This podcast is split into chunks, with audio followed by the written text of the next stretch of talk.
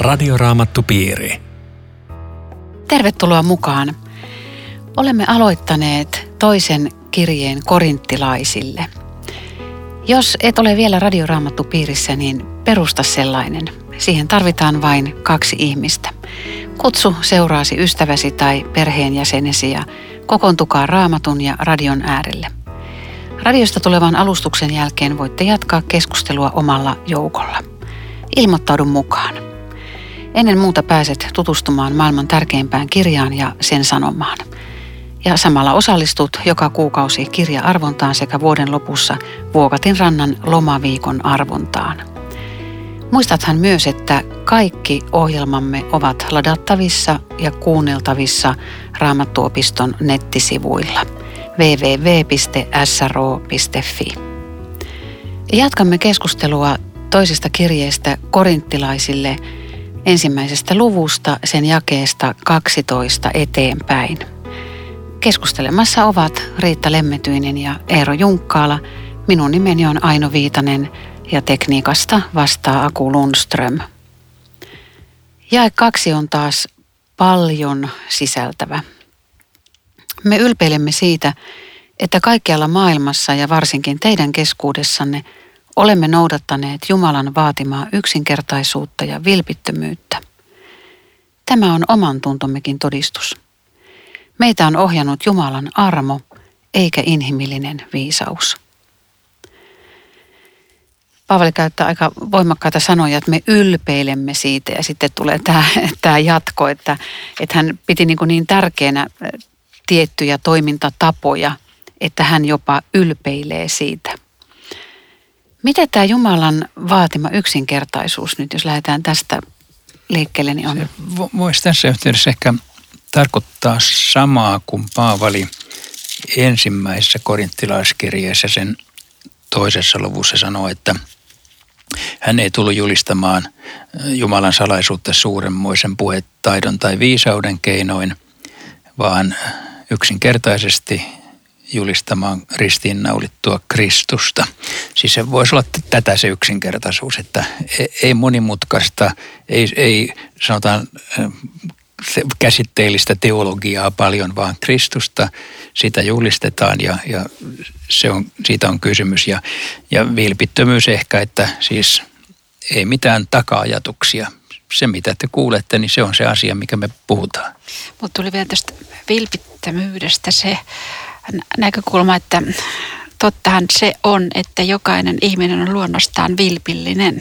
Jaa. Ja sehän on semmoista suurta Jumalan työtä ihmisessä, että on tämmöinen muutos tapahtunut. Että hän voi sanoa, että hänen oma tunto todistaa, että mä oon vilpitön tässä asiassa. Ja se kertoo semmoista Jumalan työstä ihmisessä. Näin mä mietin tota lausetta kuunnellessa. Voisiko Paavalilla olla tässä joku veto, että on tämmöisiä villitseviä opettajia, jotka tuo väärää oppia ja se olisikin sitten vähän semmoista monimutkaisempaa jotenkin. Voiko se olla tämmöinen juttu takana? Hyvinkin voi, koska kyllä hän antaa tässä pitkin matkaa muuallakin ymmärtää juuri, että vieraat opit vie niin kuin kaikenlaisiin sfääreihin, mutta me olemme hyvin yksinkertaisessa evankeliumissa koko ajan kiinni, ainakin yritämme olla. Jaa. No sittenhän tulee tämä omatuntosana samaan jakeeseen 12. Paavali aika rohkeasti nyt vetoaa omaan tuntoon. Tietysti meidän ajassa on paljon psykologiaa ja puhutaan oman tunnon kehittymisestä ja nyt heti nousee sitten ajatus, että voiko omaa tuntoa nyt viime kädessä käyttää minkälaisena mittarina?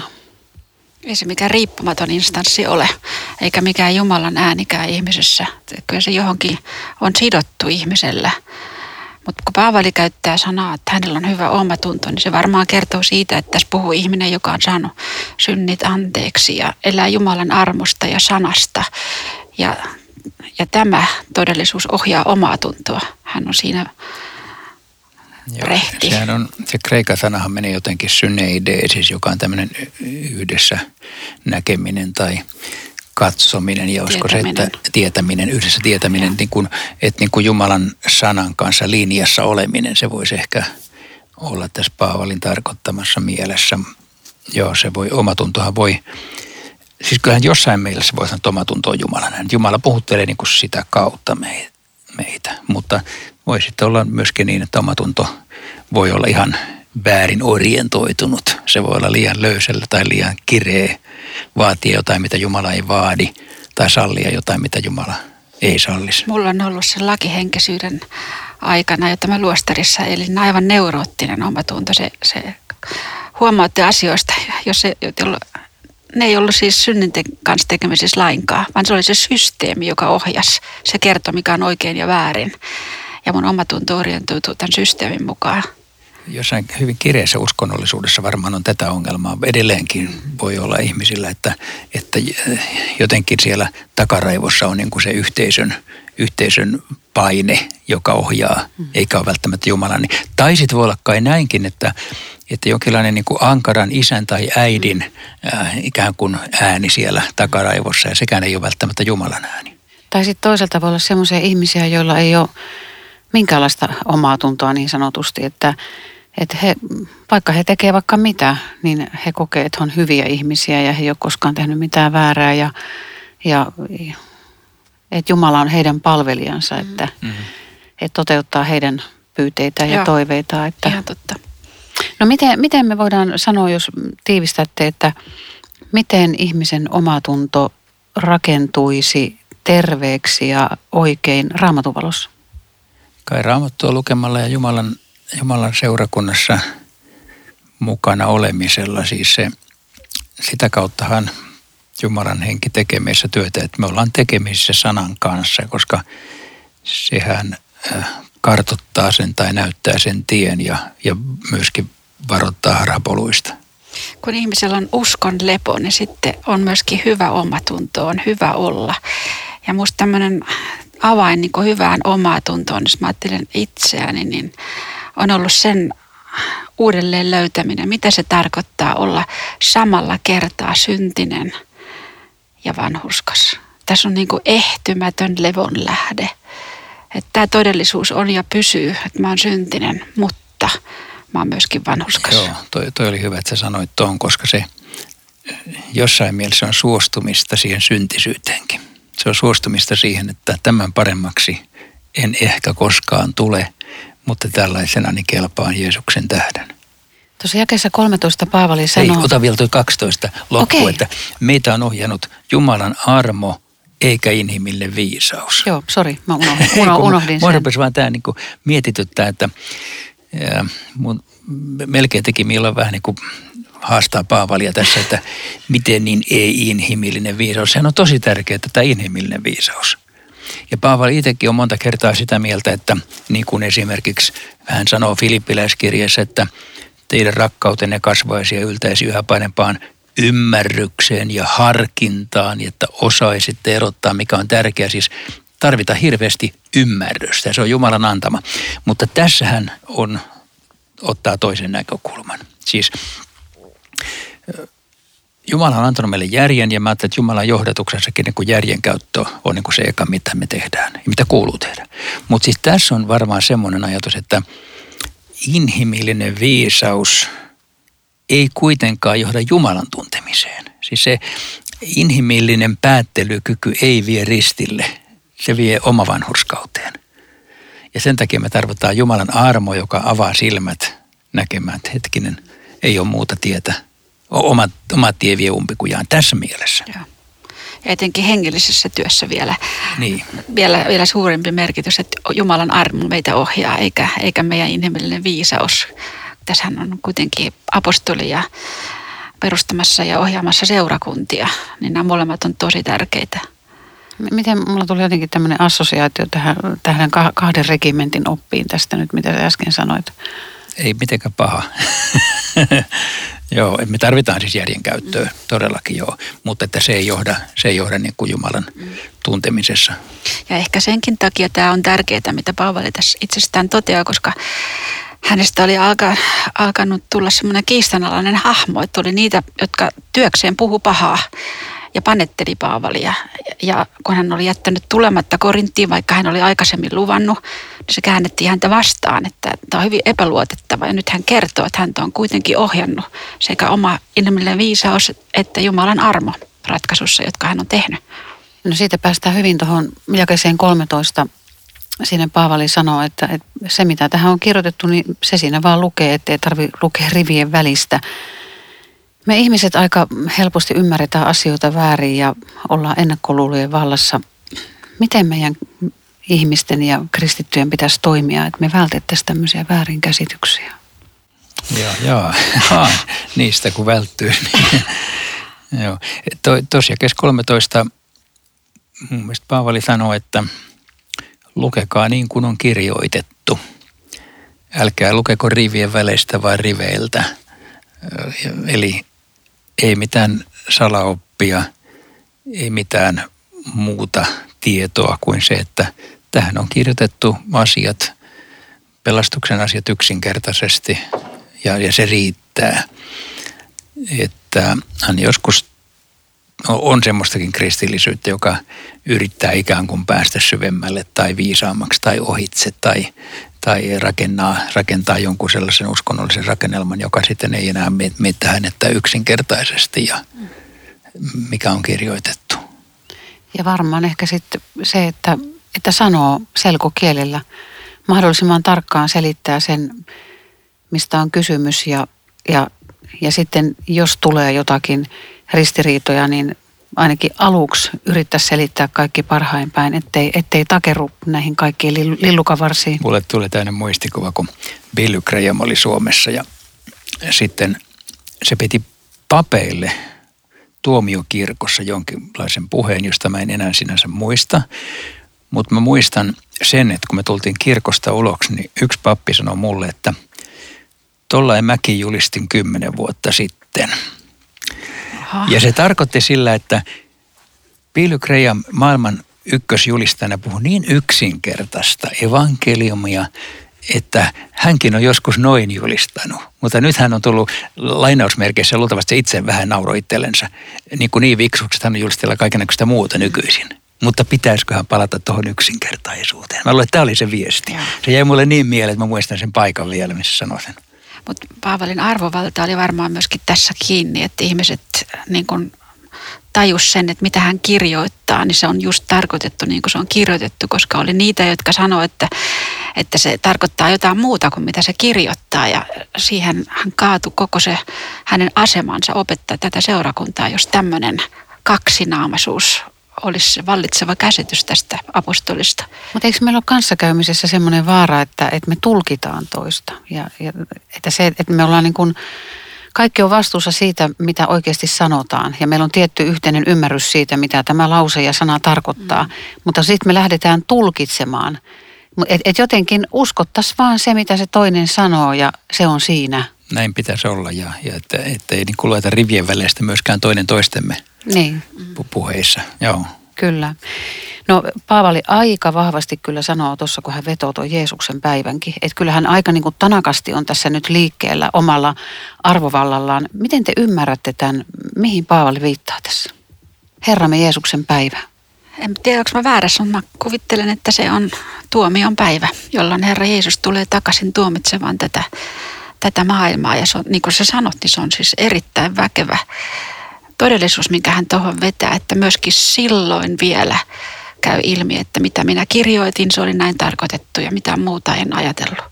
Joo, tätä se täytyy varmaan olla ja se on oikeastaan melkein, mulle tässä nyt kun mä luen tota, niin tulee mieleen, että se on melkein niin kuin hauska, että se ottaa tuomiopäivän, siis silloin niin kuin kaikki on paljastettua ja silloin kirjat avataan ja silloin te saatte olla ylpeitä meistä ja me teistä.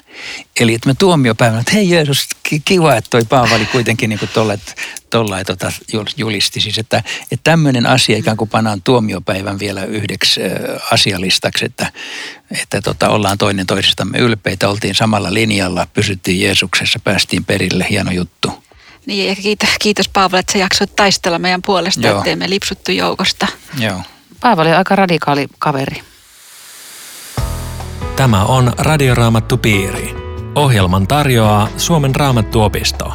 www.radioraamattupiiri.fi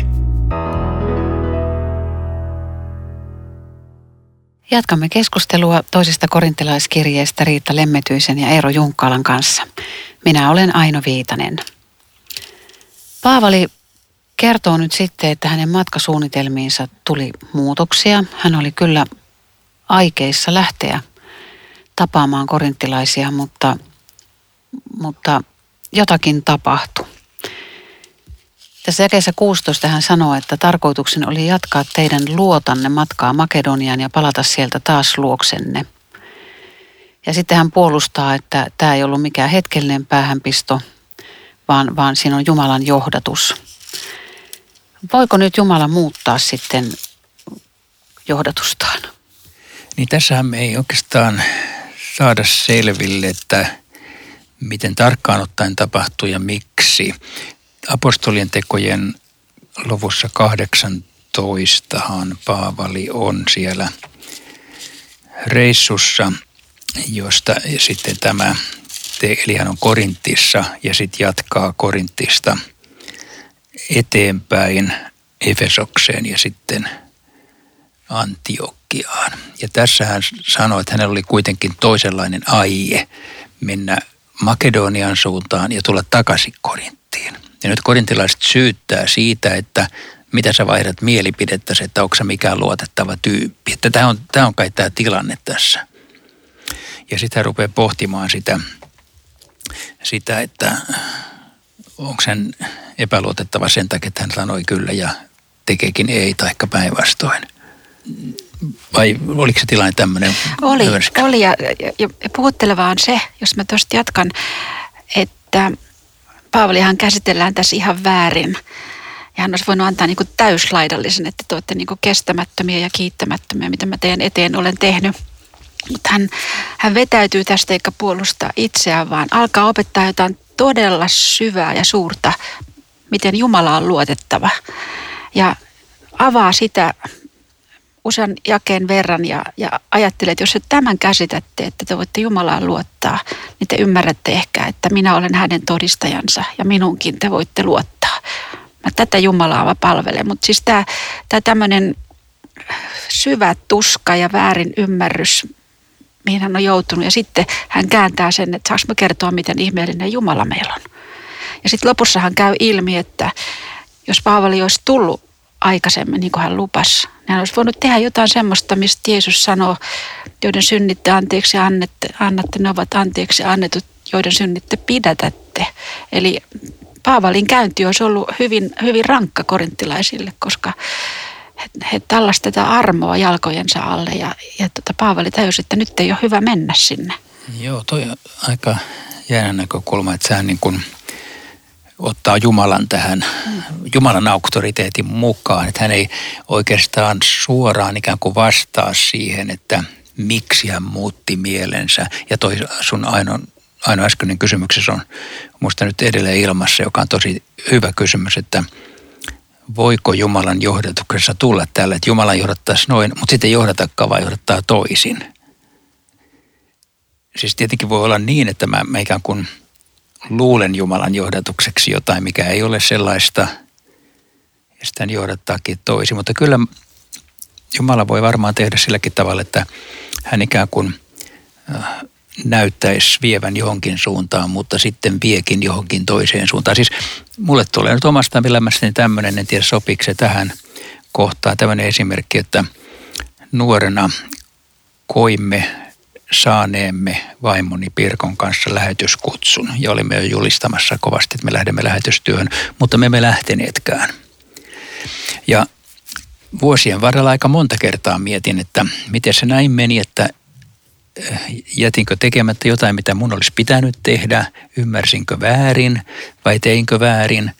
Ja sitten ajattelin, että no ehkä se oli niin, että se oli Jumalan kutsu siihen, että minä en ole lähtijä, vaan lähettäjä. Ja se Jumala puhutteli asian kanssa näin, mutta ei lähettänytkään kentälle. No sitten mun tapauksessani tai meidän tapauksessamme kävi sen verran onnekkaasti, ettei mennyt kuin 40 vuotta ja se heti toteutui.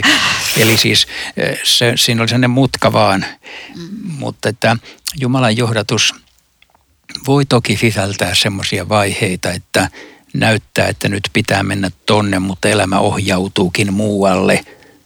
Ja se ei silti ole väärä johdatus, mutta ei ole tarkoitettu silti sitä tietä pidemmälle. Joku tämmöinen siis. Olosuhteet, Jumala käyttää olosuhteitakin.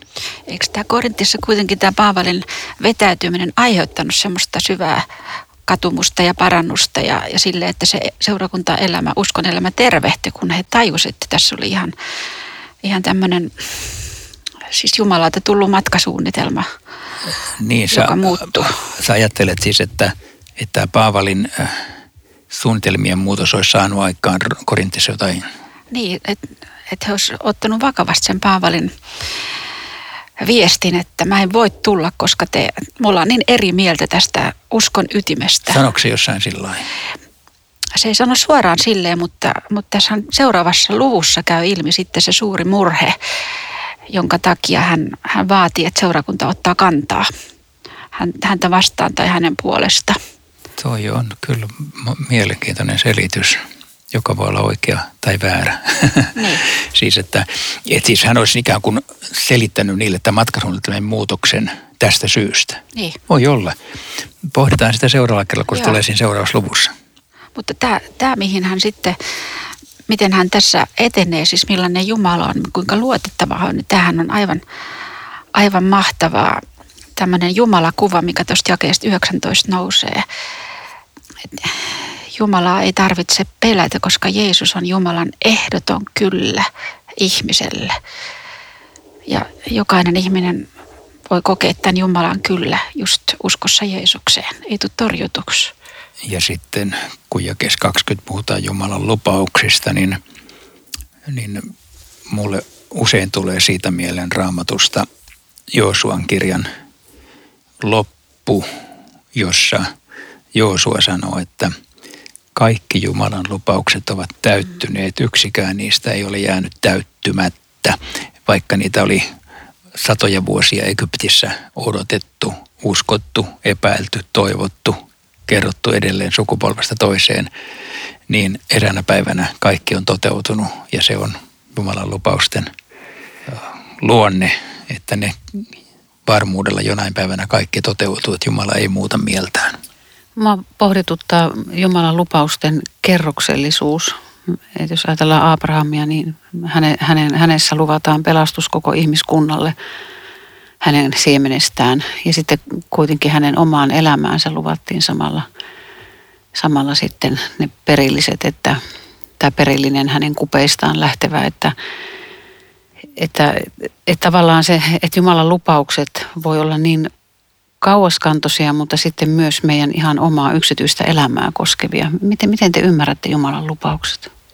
Niin ainakin raamatuhenkilöiden osaltahan se on tollain, että siellä on lupauksia, joita ne ei tietenkään voineet nähdä täyttyvän, koska ne vasta satojen vuosien kuluttua täyttyy, että Jumalan kello käy hitaasti ja Jumalalla on aikaa toteuttaa suunnitelmiansa. Mä en tiedä, miten se sitten mehän ei ole raamatuhenkilöitä olla, että meillä ei ole niin kuin tämän kaltaisia lupauksia, mutta siis meillä on kaikki raamatun lupaukset olemassa meillä. Olisiko tässä se näköala, että ensinnäkin, että vanhaa testamenttia pitää lukea niin kuin Jeesuksesta käsin. Silloin ne ymmärtää ne lupaukset, mutta että kun Jumala antaa meillekin lupauksia, niin voi ajatella, että hän on ehdottoman luotettava just tässä sanassa, minkä mä tänään luen. Myöskin siinä, että joka hänen uskoo ei häpeä joudu. Ja muita ihania sanoja, että mulle tämä Paavalin tilitys tässä on semmoinen valtava ylistyslaulu tälle, että Jumala on ehdottoman luotettava. Kukaan ei, niin kuin, hän ei ketään petä. Vaikka elämä menee sitten mutkien kautta, niin kuin tässäkin. Ja meiltä ei vaadita kauheasti suorituksiakaan, kun me kuullaan Jumalan lupauksista jakeessa 20. Riittää, kun me vastaamme aamen. Niin, joo, yksinkertaisesti. Tuo jae 21 on hieno. Jumala itse vahvistaa meitä ja teitä uskossamme Kristukseen voideltuun ja on myös antanut meille voitelunsa. Siis Jumala itse vahvistaa meidän uskoa hänen poikaansa. Tämä on tosi hieno. Mikä teidän mielestä on tämä sinetti, jakeessa 22? Tuohon aikaan sinetti oli etumaksu muun muassa. Että joka jostakin maksoi etumaksun, sitoutui saman tien suorittamaan koko loppusumman. En mä tiedä, tarkoittaako Paavali sitä, mutta se voisi olla yksi tämmöinen, että Jumala on esimerkiksi kaste on jonkinlainen Jumalan sinetti ja Jumala on sitoutunut siihen ihmiseen ja hänen pelastukseensa. Siitä ei ole mitään epäselvää. Mutta sitten Pyhä Henkikin on semmoinen, joka antaa sinetin. Sulla on Eero ehkä lisättävää. Niin, sinetti oli myöskin omistajan leima. Saviastioihin pantiin leima, kelle se kuuluu. Ja sekin merkitys tässä voi olla. Tässä on itse asiassa jakeessa 21 ja 22, että hän antoi meille voitelun, painanut sinettinsä, antanut sydämiin vakuudeksi Pyhän Hengen. Musta nämä on kaikki sama asia. Että, joka se on sanottu tuossa Efesolaiskirja 1.13, kun sä viittasit kasteeseen, niin se on, siinä puhutaan myöskin näistä asioista, että kaste ja usko yhdessä olemme saaneet luvatun Pyhän Hengen sinetiksemme. Että, tai Roomalaiskirjassa Paavali sanoi, että Pyhä Henki todistaa meidän henkemme kanssa, että olemme Jumalan lapsia. Että siihen varmaan liittyy ulkonaisena merkkinä kaste ja sitten uskolla vastaanotettuna, niin Pyhä Henki on se, joka sinetöi tämän uskon. Samalla nämä 21 ja 22 on semmoisia vaikuttavia juttuja. Paavali siirtää ihan niin kuin katseen kokonaan pois meistä ihmisistä, mitä meidän pitää tehdä, että pelastutaan. Jumala vahvistaa, antaa voitelun, painaa sinetin, antaa vakuudeksi hengen, mitä me enää tähän sanomme. Kiitetään. Ja auttaa saamaan ilon ja niin. 24. Oletteko te iloisia kristittyjä? Älä tee on vaikeita kysymyksiä. Kyllä hei. Mulla on ollut oivallus, siis jos lähtee hakemaan iloa itsestä ja omista elämäntilanteista, niin kyllähän se nopeasti hyytyy. Mutta Raamattu ymmärtää sen ilon, niin kuin Paavali sanoi, toisaalla Herrassa. Eli Jeesus voi tehdä aina joka tilanteessa jotakin. Mä en ole koskaan toivoton. Ja siinä on semmoinen ilo. Joo, mä koen, että mun uskoni sävyttää kiitollisuus ja se on ehkä sama asia. Vaikka nyt on semmoista riemusta pomppimista aina, mutta jonkinlainen syvä kiitollisuus, että saa olla Jumalan lapsi. Niin varmaan sit pitää erottaa ilo ja tämmöinen hersyvä nauru. Että syvä ilo Kristuksessa niin ei välttämättä tarkoita semmoista, mitä kansa ajattelee nauramisella.